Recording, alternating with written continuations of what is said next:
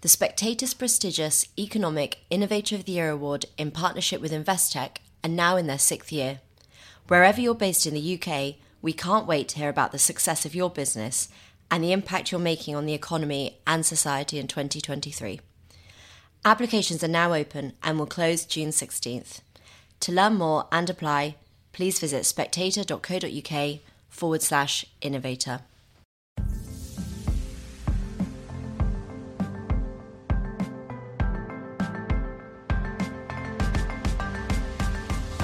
Hello and welcome to Chinese Whispers with me, Cindy Yu. Every episode, I'll be talking to journalists, experts, and long-time China watchers about the latest in Chinese politics, society, and more. There'll be a smattering of history to catch you up on the background knowledge and some context as well. How do the Chinese see these issues?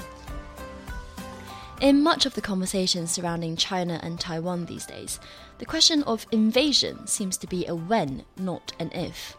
But is an invasion really so inevitable? No one knows for sure, of course, but there are good reasons to think that speculations of a war have been overblown. For one, the economic links between Taiwan and China mean that their respective interests are not so zero sum. For another, China may well be causing serious damage to itself through an invasion. This episode of Chinese Whispers presents the case for the defense that invasion is not, in fact, inevitable. Later on the episode, I'll be joined by Charles Parton, former British diplomat in China and Taiwan, who contributes to the analysis of numerous foreign policy and defense think tanks, including RUSI and the Council on Geostrategy, to understand why he doesn't think an invasion would happen. But first, to give you an idea of just how much Taiwan and China are currently linked by trade, I spoke to Professor William Kirby of Harvard University, who's an expert on the business environments in Taiwan and China. I started by asking him to give an overview of the complicated trade links between those two sides of the strait. Well, they are, mainland China is Taiwan's greater, greatest trading partner, much larger than the United States or the European Union. And their trade, despite the tensions over the last uh, several years, have been growing. Taiwan's imports over the last five years from mainland China have grown by about 87% and its exports to the mainland have grown by 71% over, over this period of time. And this is largely in those areas in which Taiwan is a dominant player in the world, which is in electronics and in, in semiconductors, but not only in that. It is a robust trading relationship, although it shows signs of fraying at the political edges. The government of Taiwan has encouraged Taiwan businesses to invest rather less in their next investment in the mainland and rather more, say, in Southeast Asia or in other mm. countries. You see some firms that really are at the center of the mainland Taiwan trade, such as Apple, relocating some facilities, in this case, Foxconn, a Taiwan company that assembles iPhones in China, relocating some of its production facilities outside of mainland China. But it is still a very robust and to Taiwan, very important trading relationship. It's really interesting that semiconductor focus in particular, because something that was noted last year after the Pelosi visit to Taiwan was that the Chinese stopped importing Taiwanese things like pineapples and beer, but not semiconductors, not the vast volume or value of the trade. No, no, no. Although Taiwan makes, I think, the world's best pineapples, they were denied access to the mainland market. It was the United States, uh, not mainland China nor the government of the Republic of China on Taiwan. It was the United States that has limited some Taiwan chip exports to the mainland. For example, uh, forcing uh, Taiwan Semiconductor Manufacturing Company uh, to give up its largest mainland client, which is Huawei. I want to talk about semiconductors in particular because TSMC, Taiwan's, you know, what some people call, have called their silicon shield, the Taiwan Semiconductor Manufacturing Company, it actually does produce in China, doesn't it? It produces in the mainland, it has a factory in Nanjing and a factory in Shanghai. So that, as well as Foxconn that you've named, you know, these major companies, they have on the ground investments. And what's interesting is that the US sanctions are trying to sever those links. Well, they haven't severed those links in the mainland. That is to say, TSMC, Taiwan Semiconductor, went into the mainland in the first decade of the 21st century. And why did they go?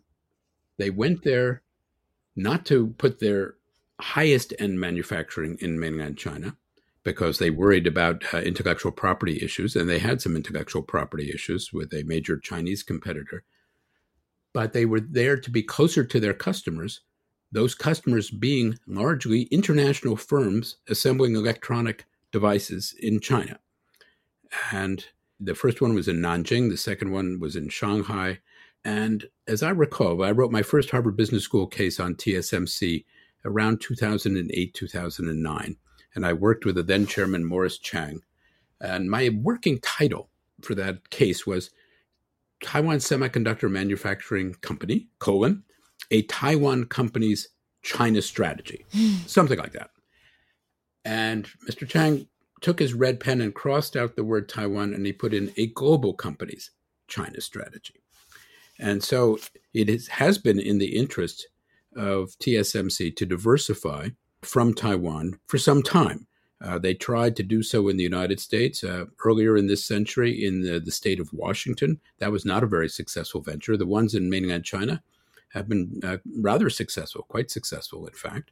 But 90% of the world's highest end chips are still made in Taiwan by TSMC. The best stuff they keep at home. They haven't given it to the mm. Chinese on the mainland and are not about to give it even to the Americans.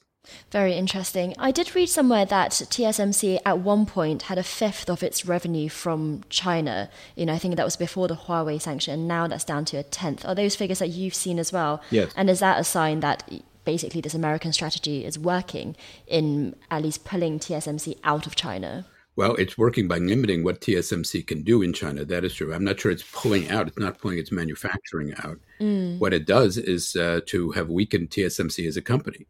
Just ask any shareholder where the stock price is today compared to where it was, you know, 12 months ago, um, or maybe 15 months ago.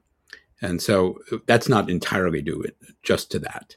But the fact is, the American sanctions uh, on Huawei and so on, and the American embrace of Taiwan in recent years, think of Mrs. Pelosi's visit, does not actually have the result of making Taiwan more secure, nor does it have the result of making more secure this great company, which is at the heart of Taiwan's contemporary economy.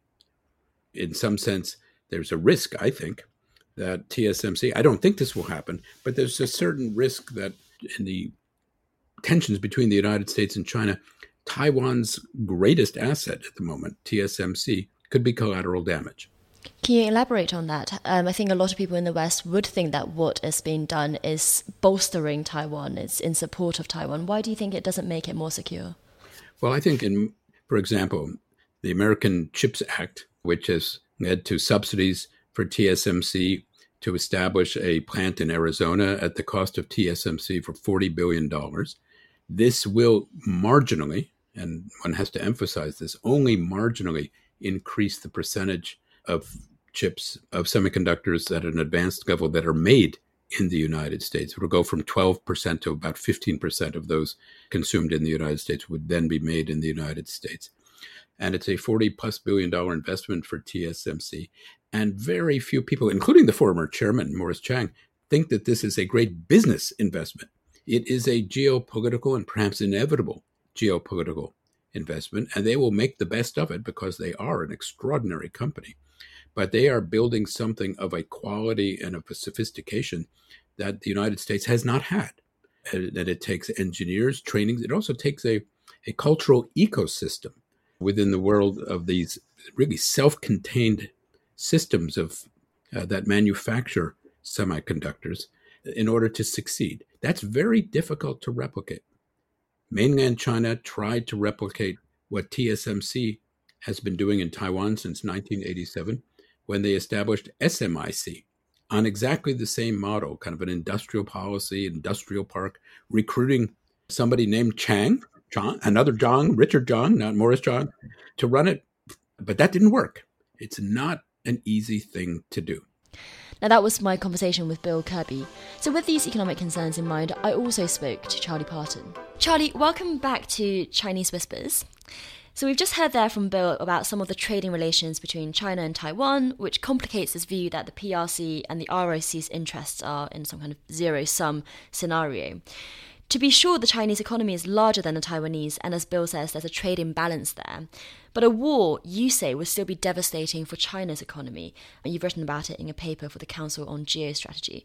But before we get into the economic considerations here, I just want to set out your position clearly. When it comes to speculating about an invasion on Taiwan, much of the rhetoric these days is a when, not if, at least in, in the West. But if I understand your position correctly, you are saying that China will not invade Taiwan. Well, certainly, I think that is my position as far as I'm able to look ahead.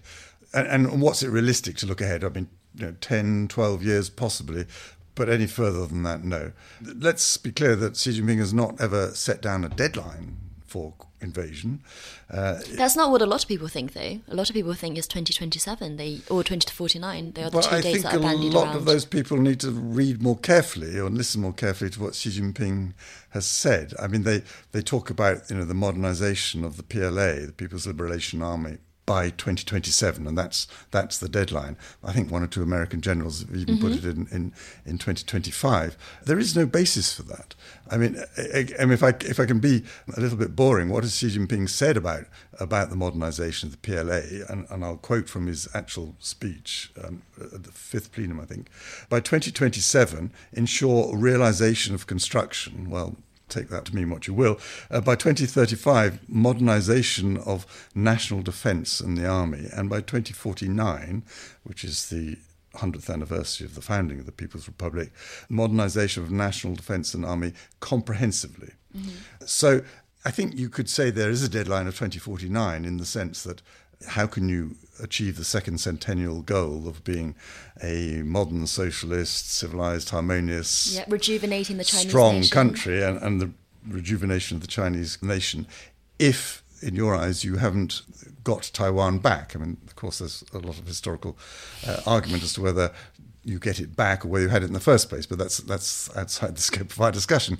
So in theory, that's an implied deadline, but that's so far ahead that um, no one's going to hold a politician to that, and Xi Jinping will be something like 96 by that stage anyway. So, no, I, there has not been a declared deadline. Charlie, I, I, think it's worth setting out now for those who don't know your work that you are pretty hawkish on China. You know, you're not, I wouldn't say that you're an apologist on China by any means. You were in support of the Huawei ban from the UK infrastructure. Mm. You are currently working on how, looking at how the Internet of Things could be hijacked by malicious Chinese actors. You know, you're pretty clear eyed, or if not actually very, very critical of what you think Chinese motives are. Yeah, I, I, reject the ornithological comparison. I, am not some. I Hawkish once, is not popular once, anymore yes, as a phrase. No, no, I was once described as a moderate hawk. Well, I mean, hawks aren't moderate, but I'm not. I, I think it's wrong. No, I, I, am a defender of the UK's interest, and I think we have every right to, to, to do that. And I frequently quote Robert Frost, uh, the American poet, who said that good fences make good neighbours. We, we should cooperate with China. We have to work with China on, on many areas, but we've also got to be realistic about what their aims are, the threat that they do pose to us, uh, and, and raise our defences accordingly. And from those strong defences, go out and, and, and work with China wherever we can. Well, let's look at the reasoning that you put forward then. You say that economics is your main concern. Why are the economic consequences for China just so bad if they were to invade? Yes, I mean, just one other preliminary, mm. Cindy, and that is that, you know, invasion and blockade, and I mean a full blockade to bring Taiwan into, into the Chinese Communist Party's grasp is the same thing. So I don't think we, we need to differentiate between those. Uh, whatever means they, they, they do, it's, it involves a form of arms and, and, and a large dose of coercion. And, and I, but I think the consequences are equally drastic for China. So, yes, there's the military thing, and very briefly, the chances of that failing are really quite high. It's very difficult. I want to get into that in detail in just a bit, but right. staying on economics for now. But, but staying on, on, on, on economics, uh, as we've already heard, Taiwan produces 90% of the world's high level semiconductors mm-hmm. and 50 to 60% of, of, of, all of them. Taiwan exports to China last year something like 185 billion dollars worth of mainly components that go into Chinese exports or products. products. Mm-hmm. So if that trade is stopped by an invasion or by a blockade, just magnify that number by whatever you want. I mean, add a, add a zero, let's say nearly 2 trillion downside for China. Um, but it goes a lot worse than that because the moment an invasion or a blockade happens, well, first of all, trade and investment dries up.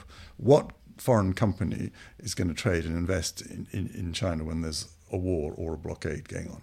What happens to shipping and insurance rates? Well, first of all, ships ain't going to go through that area, and as we know, you know, a third of the world's trade passes through through, through that area. I was shocked to hear that, to read that in your paper actually, and also more, more than ninety percent of China's seaborne trade obviously has to go. C- correct. So, uh, shipping and insurance rates uh, ships probably won't go, but insurance rates, if they did, would, would, be immensely, immensely high. And so this is all before sanctions. So whether mm. semiconductors and, and the Taiwan Semi TSMC, the Taiwan Semiconductor Manufacturing Corporation, uh, so important. Its chief executive officer said it would not allow it to fall into the hands of, of, the Chinese Communist Party. But even if even if it was quotes handed over, it requires on a very regular basis machinery, inputs, uh, in intellectual property. So essentially, it wouldn't work if it the Chinese were to take it over. It wouldn't work. Uh, and, and so this is all before sanctions. Now, let's also then bring those in, and I think the Americans would. I think we probably would. The European Union, to some extent, possibly. Even Switzerland has said it would oppose sanctions to the degree that the EU does. And that's Switzerland, for goodness sake. So I, I think that, that that would just magnify everything. So the world economy would crater. The Chinese economy would crater. What happens in inside China is mass unemployment, a lot of very angry, hungry people, and all good things come from the Communist Party. But then the obverse of that coin is that all bad things have to be laid at the Communist Party's door. So without a social security net, there's going to be mass violence. There already is each year. Mm. Very, there are a very large number of uh, demonstrations and, and, and in mass incidents, as they as they call them, this would be on a, on a completely different scale, which could be an ex- existential, probably would be an existential threat to the Communist Party's rule and possibly to the life of Xi Jinping. Now, he can calculate that if I can.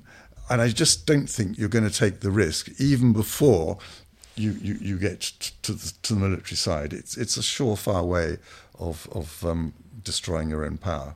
And then there's also a question of food and energy security. Very, very important, of course. I mean, security generally, national security is right up there, number one, in, in a sense, in, in, in Xi Jinping's political priorities. And of those, I think you would say, apart from political security, i.e., the continuation of the party in power, the next ones that they put are food, energy, and mineral resources, other other forms of resources yeah. which they need for for for their all of uh, which China is a net importer of at the moment. Is that, is yeah, that right? Uh, yeah, c- correct. I mean, all of them. So uh, it would be an, a form of um, self sieging. self blockading, yeah. self self invasion, if you like, and I think the the reaction of our governments should be precisely what it was during the Cold War with the nuclear deterrent: mad. Mutually assured destruction. Mm. Uh, I mean, the message is, you know, to be reinforced, but I think Xi Jinping will realize it already. If you do this, then these are the economic consequences, irrespective of sanctions, but there will be sanctions, and this will destroy us and you. That's what the basis of the Cold War standoff was all about. Mm-hmm. Um, and I don't see a great deal of difference Mm-hmm. So you would agree with, um, I think, a UK think tank called the Centre for Economics and Business Research. They basically every year they do a world rankings and they predict when China might overtake the US economy. Uh, in their latest one of those, they said that if China were to invade Taiwan, the impact on its exports would be such that it would never overtake the US economy, the economic devastation to, to the to its home economy. You would agree with that? Uh, I certainly would, but I, I, wrote a paper three or four years ago now um, saying that China would never be the economic, uh, would never be the superpower of the 21st century, and that's based largely on. But to be a superpower, you must have a sustainable economy, and I mm. set forth the reasons as to why China's economy economic model is not sustainable. Yeah. But that might be a conversation for another time. Yeah, that, that, certainly is. But just one question on that is actually the other thing uh, to consider with all of this is the Chinese economic context at home, right?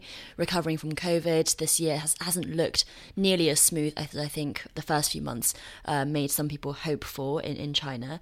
And recently on a podcast, we were talking about youth unemployment, which is nearly mm. one in five uh, for the under 24s in China. So all of this economic consequences that you've just set out would come in a context of an economy that's already kind of spluttering.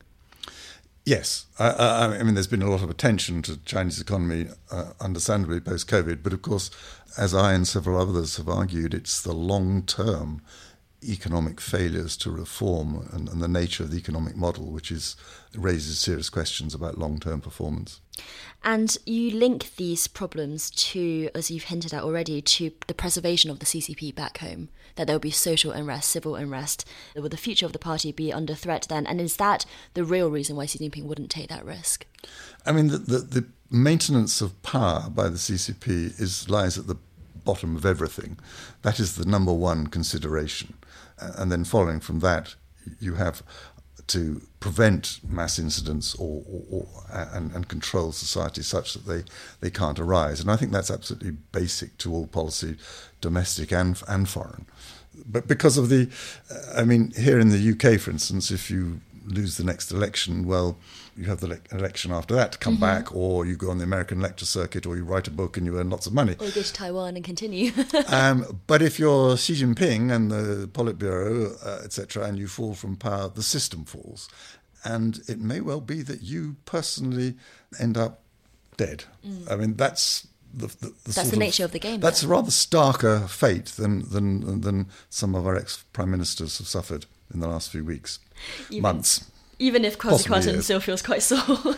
um, and Charlie, well, if these are the considerations, then how do you read China's moves to de-risk some of these things, as it were? So, for example, finding alternative energy routes, such as through Russia on the mainland, or becoming more self-sufficient on semiconductors in order to rely less on global supply. You know, all of these measures are taken in order to limit how damaging those economic consequences are.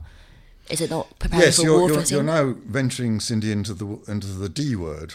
Um, and it could be de-risking or decoupling or diverging, whatever begins with D. I'm sure listeners have bingo cards at the ready on yes. this podcast. Um, but but and and indeed, um, whether it's China or, or, or, our countries, that process is going on.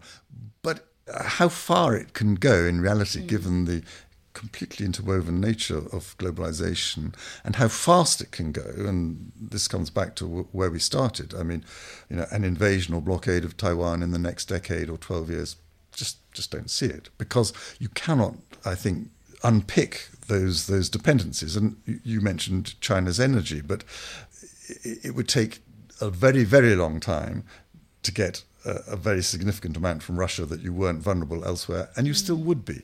I mean, Russia cannot supply all, all China's long term energy needs, nor would China want it to. I mean, a dependency on Russia would be a very risky thing to do. I mean, China is, I think, deliberately spreading around its energy supplies, whether that's from Central Asia, Russia, the Middle East, Venezuela, mm. uh, etc. So, you know, this form of um, Chinese de risking or divergence or decoupling has severe limits. What about then these countries that are not just Russia, that are relatively friendly with China, have um, relatively sustainable trading relationships, that are not necessarily going to align with the West on sanctions if China were to invade Taiwan? For example, we've just seen the Brazilian new president Lula come back from Beijing. Other South American countries are also relatively friendly towards China. You know, we do see a, some something of a reemergence of a non-aligned group of countries in the Russia Ukraine situation, presumably more countries than that would support China in any global situation over Taiwan. I think these countries wish to, to main, maintain a foot in both camps. So I, I, agree with you. I don't think they would join sanctions. But as we, you know, as I started by saying, sanctions is, uh, or sanctions are, as it were, the you know the topping. The main cake is the disruption to trade and investment, mm-hmm. and the main markets uh, and suppliers, etc., for, for many commodities and, and components are the European Union, America, Taiwan for semiconductors, etc. So the, the economic cratering that I talked about earlier would happen irrespective of whether the sorts of countries that you were mentioning would would nevertheless want to pile in. But you know, again, you know, the shipping, the insurance, and that's before America right. itself starts getting possibly nasty. I mean, it would be very easy to strangle China's energy, very easy indeed. Much of it has to go through the Malacca and the Sunda mm-hmm. Straits, for instance. Yeah, you could start, you know, stopping ships So the American military could go th- so far. Yes. Yeah. So, so, uh, but I, I don't think it's necessary to go that far because I think the economic effects that we've talked about already would already have occurred, but Mm-hmm. they could, and that's that's the threat. And and you, you mentioned earlier the military concerns. So, so let's let's talk about the military concerns. It's often compared to Ukraine, the Ukraine invasion, but actually it's not the same, same situation at all to invade Taiwan, is it? No, I mean, I think when Mr. Putin decided to go into Ukraine, he saw wide open plains and was assured by his people that it would be over by Christmas, or in fact a lot earlier. Uh, whereas, of course, Taiwan is completely different. Seaborne invasions are extremely difficult. You know, the UK found that uh, in a small matter in the Falklands, but this is against a far better prepared defensive position. It's a very rough sea. The, the number of days when, when you can actually be confident per year is, is not many. I mean, you know, a couple of months worth, landing on 14 beaches against topography that's easily defended.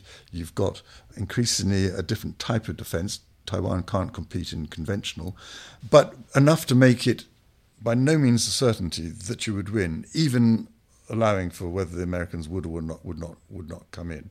And even if you did then take over, were successful, what are you going to have left? Uh, a, a population that may or may not resist you quite strongly, and then of course you get to uh, move, move on from that into the economic matters that we talked of. So I think most uh, military analysts that I've spoken to have said you would need to mobilise something in the region of two million men. Wow.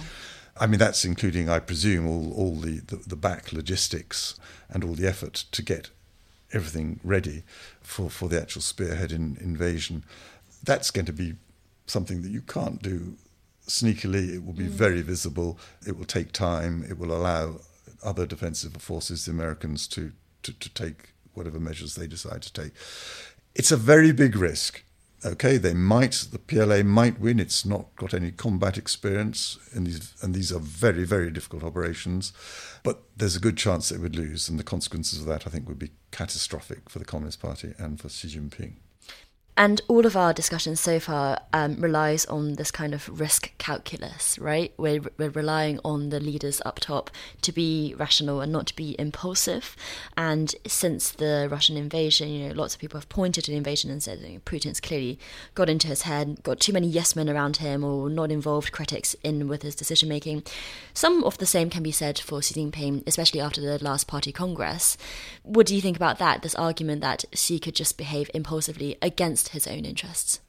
Yes, it's a sort of irrational side of things. I mean, actually, to be fair, I don't think Putin was necessarily that irrational. I, I mean, if, if he believed that his military was that much superior, and he has, as, as we know, his reasons for going in, uh, it may have seemed at the time a rational behaviour. I don't think it would seem rational to the Chinese Communist Party to take that enormous risk, which we've just talked about going into Taiwan. Uh, and, and so I think the comparisons, anyway, are, are, very different. For instance, I wouldn't profess to be a, a, a, Russian expert, but I think the degree of control that Putin has and the degree of autocracy far exceeds even what Xi Jinping has. I mean, the Chinese Communist Party, it's not just that it exists, it works pretty well, it's systematic, it's structured uh, throughout all levels of, of government. So uh, you know, it's by no means a foregone conclusion that Xi Jinping can just say, "Well, I've decided this morning to invade Taiwan, so get on with it." Uh, there might well be because even now the forces, yeah, the institutional forces of the party, and then you have to consider the circumstances in which that sort of behaviour might come about, and people say, "Oh, well, the situation got so bad domestically that he needs to distract people," yeah. and you play the nationalist card. Well, uh, I mean, first of all, if the situation's that bad, you probably would be concentrating on using your repressive forces, of which the PLA is, of course, since power goes out of the barrel uh, of, of, a gun, the final you know, bastion of, of your thing. You, you probably want to, to concentrate more on, on controlling the domestic situation. But as I've already said, send your forces abroad to distract, and that is, is the quickest way, I think, of destroying you and your country through the economics, even if you're not defeated militarily. So I, I think it, it, goes beyond the impulsive in, into the very, very irrational. I don't think there's any sign that Xi Jinping is irrational, mm. uh, and I don't think there's any sign that the Communist Party as a whole is either weak enough or irrational enough to, to, to allow him to be irrational. Okay, it's very optimistic. I, I like it. well, I, am not usually you know, yeah, no, accused of being an optimist on the grounds that, in my view, optimists must spend their life being totally always disappointed by how badly things turn out, whereas we pessimists things always turn out slightly better than we hope for. Um, so I feel very sorry for optimists. okay, so Charlie, when we as we finish up, then I want to ask you what the two sides will do next, because the CCP still wants to have Taiwan reunified, and clearly that's something that the West wants to prevent. So, what do you think that the party will do if invasion slash blockade is not what it will do? Mm. Well, and again, you know, just to finish off on the subject of optimism, I, am not optimistic about um, what's going to happen in the next decade. I mean, short of invasion or blockade, I think we're in for a very rough time. Mm. So, so we will see a, a, lot more military activity because the aim of the Chinese Communist Party is to convince, is to break the will of the Taiwanese people and to convince them that unification, or as they say, reunification, mm-hmm. is inevitable and irresistible. And similarly, they wish to convince the world of, of that. So, military exercises, posturing, short term blockades, which don't too long interfere with your import of necessary components, etc. Um, we're going to see a, a, a, lot more of that. I think Taiwan itself is going to be under a lot of pressure. There's been some talk about revamping the secession law of 2005. I think the Hong Kong national security law is, is, is perhaps a good model for that, which will put more pressure on Taiwanese individuals and companies. Um, In inside China? Well, uh, the Hong Kong national security law has application globally. Although that hasn't been used as such, even though in law it's obviously ambiguous. But it would be perfectly possible mm-hmm. for someone to be arrested in a country friendly to China, like in Thailand, for example, in Thailand or Zimbabwe or you know anything beginning from A to Z, and and and then and then sent to China. Um, so that that's what I mean. I think there'll be a lot more mm-hmm. pressure on, on on Taiwanese companies, embargoes of goods which don't affect too much China's own own economy. And I think we'll see countries, foreign countries, our countries and our companies also being put under a, a, a lot of pressure and there'll be a graduation of, of things. So, you know, would it surprise me if Jinmen and Mazu, which are um, islands, sets of islands very close to the Chinese mainland, which belong to Taiwan, mm. either in a fit of patriotism, um, open and close inverted commas, demanding to, to return to the motherland, or having their water cut off, or whatever it is, supplies cut off, so that they are uh, absorbed into China. There's the Pratas Islands, halfway between mm-hmm. Hong Kong and, and Taiwan, which currently have a very small Taiwanese garrison on. If the Chinese took that back, would that be sufficient cause for the sort of economic consequences and worries to follow that I've talked about, or America to take a position? I think you know people talk about the Penghu Islands, which are off quite close to the to the main island of Taiwan. I think that would be, as a county of Taiwan, that would be perceived as an invasion uh, and might might cause an undue worry. It would, would require more resources. You but the Chinese side would be pushing, basically pushing at the red line. But there, there will be a, a, a, lot of pushing. So it's not going to be a comfortable decade by any means. Mm-hmm. But my point is that it will fall short of of invasion, and that both Taiwan and countries like ours need to have the will to protect uh, not least because of this is 24 million people mm. who have the right to decide their own future. That's something we believe in, in, in very strongly, but also because of the need to protect the semiconductor industry and ultimately to protect the strategic position. Uh, America is our ally. America's position in the Pacific, Western Pacific, will become untenable if China sees Taiwan because Taiwan is an integral part of the first island chain, and that makes it a stepping stone to the second island chain. And if you start getting military and technical, a submarine base on Taiwan means the PLA Navy, if it had one, could very quickly get into very deep water and escape detection. Whereas at the moment, of course, they go out through Hainan or, or, or other ports and are fairly locatable in, in, in shallow waters. So there are a whole form of military reasons also and strategic reasons why Taiwan is, is very important. And what does that support for Taiwan's status quo look like when it comes to countries like ours? Well, I, I, don't think we should be cowed by, by Chinese pressure. Now, our, our, Minister of Trade went to Taiwan in November. I think that's absolutely right. Mm-hmm. Uh, we seem to have a sort of unwritten policy that, as it were, the top five of both sides don't visit each other Prime Minister, Deputy Prime Minister, Foreign Affairs, Defence, etc. But, but, but, but I think that we should be firming up all, all forms of other relationships, whether that's trade, science and technology investment, both you know the political backing to that as well as the, the, the substance of it, and keeping up the pressure and the noise about Taiwan needing to be involved in matters of extreme global importance. I mean, mm. the World Health Authority um, is, is, a very obvious example, but we, we have the CPTPP, this Trans Pacific Partnership, uh, of which Taiwan is a candidate member, as is indeed China. Taiwan is eminently suited to that. We should be supporting them. Uh, it will be very unpopular with China. So there's a whole range of measures. I mean, my favourite, which of course won't happen, is that the G7 should agree that the next meeting would be held in Taiwan. It would be very difficult indeed. You don't think that would be pro- overly provocative? Of course it is, uh, and indeed, and, I, and I'm being slightly facetious, but but underlying it is a point that that expression of unity is very important.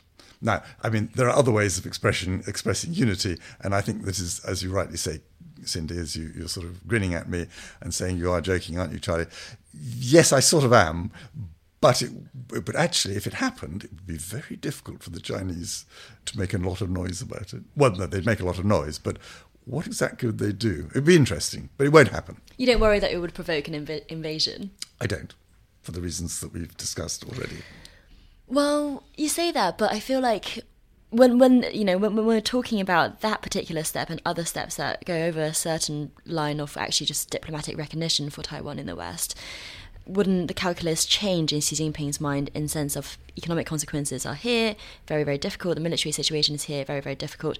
But if I don't do something, the West is going to be peeling Taiwan further and further away from the People's Republic of China. Look at what they're doing at the G7. You don't think that would change his? No, I've been I've been very provocative, over over, over provocative here. Um, Cindy, I'm taking but, you too seriously. but but and I think actually there's one thing we haven't mentioned. I mean. Uh, Xi Jinping and the Chinese Communist Party have said that if Taiwan declares independence, they will yeah. invade.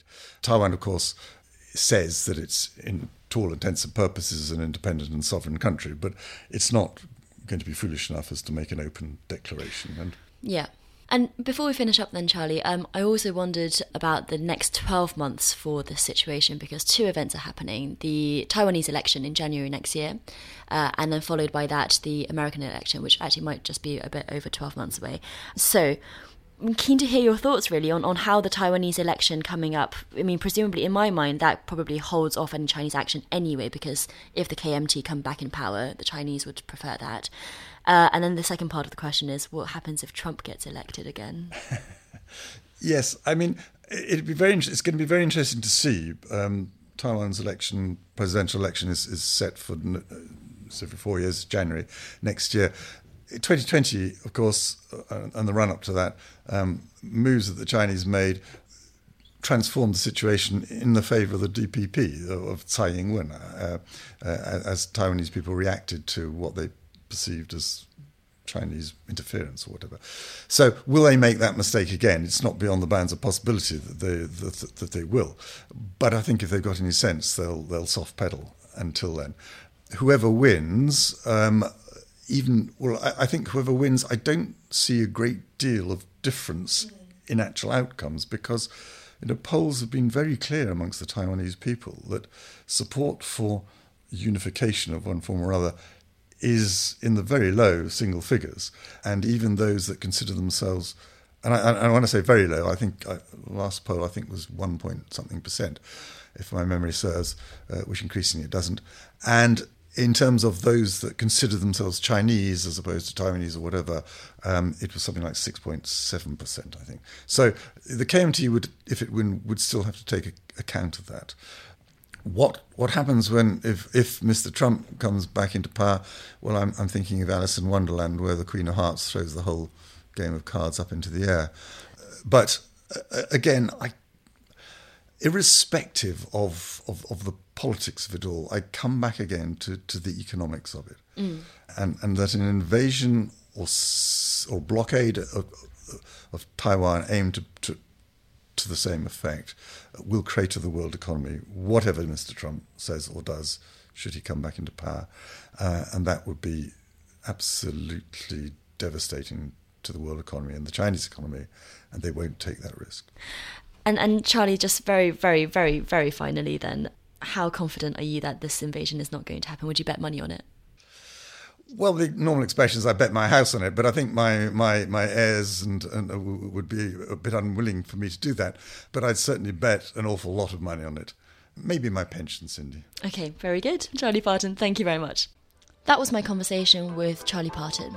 So, will there be an invasion? Well, you must decide for yourselves on your conclusion, but I hope that this episode has at least presented another side to the conversation. Thanks for listening.